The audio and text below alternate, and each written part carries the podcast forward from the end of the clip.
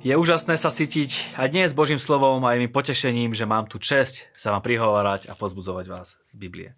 Dnes sa pozbudíme z príslovia, zo skutkov apoštolov si povieme aj o zázračnom Petrovom vyslobodení z väzenia a z prvej knihy kráľov sa pozrieme na to, ako sa Šalamún modlil za múdrosť. Jazyk múdrych obľubuje poznanie, ale ústa bláznov chrlia hlúposti. Nie nadarmo sa hovorí, že keď niekto začne hovoriť, dá sa spoznať, či je múdry alebo nie. Múdri ľudia sú väčšinou ščítaní, ale nie tak, že kedy si som čítala, vzdelával som sa, teraz už nemusím, všetko viem. Neustále sa zdokonalujú, rastú v poznaní a chcú sa stále učiť niečo nové a chcú napredovať. Preto buď múdry, napreduj a vzdelávaj sa. A keď si múdry, budeš hovoriť aj múdro, lebo zdravý jazyk je stromom života, ale prevrátenosť v ňom je skrúšením ducha.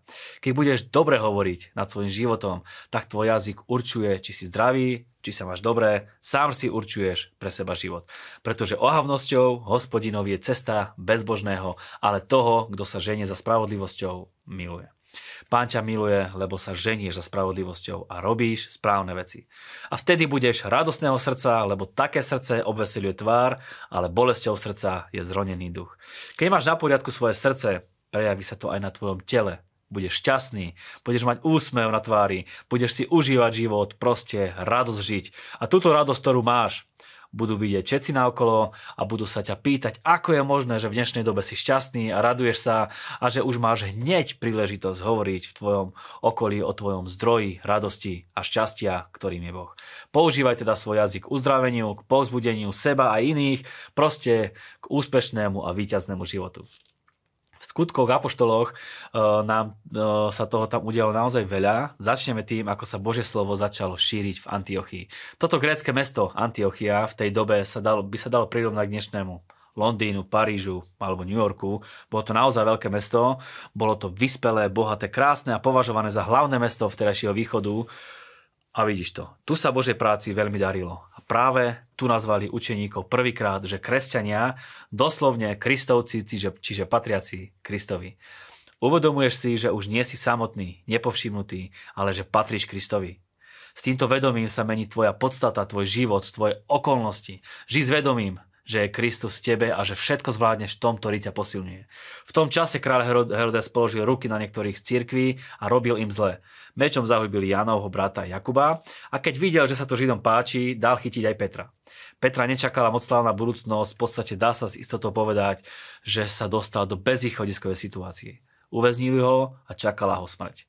Petra teda strážili v žalári, ale církev sa za neho ustavične modlila k Bohu a vieme, čo sa stalo. Peter bol zázračne vyslobodený z väzenia.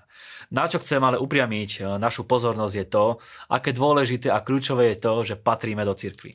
Lebo ľudia v cirkvi ťa milujú, podopierajú ťa, pozbudzujú ťa a samozrejme, že keď si to situácia vyžaduje, modlia sa za teba. Áno, každý môže mať v živote ťažkú situáciu a každý raz za čas potrebuje pomoc od druhých. A preto si váš to, že máš za sebou ľudí, ktorí sú ochotní sa s tebou alebo za teba modliť. Keď sa Boží ľudia zjednotia a zhodnú sa, je v tom sila na prielomy a zázraky. Preto sa stretávaj s bratmi a sestrami, modlite sa za potreby a uvidíte divy a zázraky a myslím si, že väčšina z vás mi dá zapravdu a hneď si spomeniete na príklady, kedy ste sa zjednotili v cirkvi spoločne a Boh vás vypočul. A ak ste to doteraz ešte nevyskúšali, tak do toho myslím si, že nič vám v tom nebráni a nič tým nemôžete pokaziť, práve naopak. Pokiaľ nevyskúšaš, Nevieš. Choď do toho a buď aj ty ten, ktorý nie len čaká, kto sa za neho bude modliť, ale modli sa aj ty za ostatných a stane sa jedna nadprirodzená a zvláštna vec, hneď tvoje potreby zrazu Boh začne naplňať. Tvoja modlitba robí rozdiely. V športovej terminológii by sa dalo povedať, že si rozdielový hráč. V prvej knihe kráľov sme čítali veľmi známy príbeh, ako si kráľ Šalamún pýtal od Boha múdrosť. Šalamún bol veľmi bohatý a zaujímavé je, že keď sa mu zjavil Boh, Šalamu niečo urobil. Neprišiel pred Boha s prázdnymi rukami, ale čítame, že priniesol Bohu tisíc spaľovaných obetí, čiže veľké množstvo zvierat. V Gibeone sa mu v noci vo sne zjavil hospodin. Boh mu povedal, žiadaj si, čo ti mám dať. Šalamún skrátke odpovedal, obdaruj svojho služobníka schopnosťou spravovať tvoj ľud a rozlišoj medzi dobrým a zlým. Kto by inak mohol spravovať tento taký mohutný ľud? Pánovi sa páčilo, že si Šalamún práve toto žiadal. Boh mu povedal, pretože si si žiadal toto a nie dlhý vek, ani bohatstvo, ani život svojich nepriateľov, ale si si žiadal rozváhu pri správovaní, urobím teda podľa tvojich slov. Dávam ti múdre a rozvážne srdce, takže tebe podobnému nebolo pre tebou a nebude ani po tebe. Dám ti aj to, o čo si nežiadal.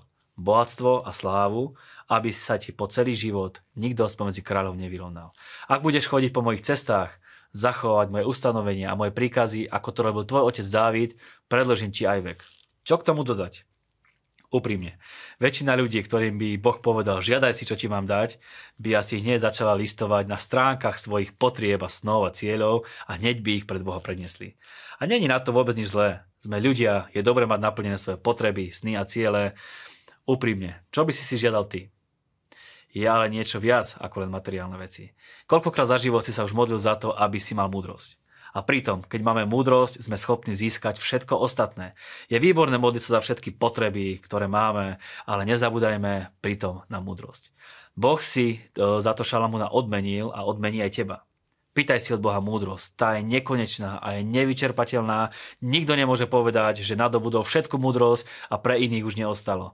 My však máme nekonečný zdroj múdrosti a môžeme z nej neustále čerpať a neustále byť ňou naplňovaný a premieňaný. A ešte jedna veľmi dôležitá vec. Múdrosť nie je automatika. Nemáme ju hneď všetci. Keby to tak bolo, Šalamón by sa za ňu, by sa za ňu nemusel modliť. S múdrosťou budeš robiť také rozhodnutia, ktoré ťa posunú na úplne inú úroveň. Múdrosť nadovšetko. Priatelia, buďte múdri, buďte rozumní, rozvážni. Ďakujeme vám za to, že tento projekt podporujete, šírite. Nech je Pán s vami.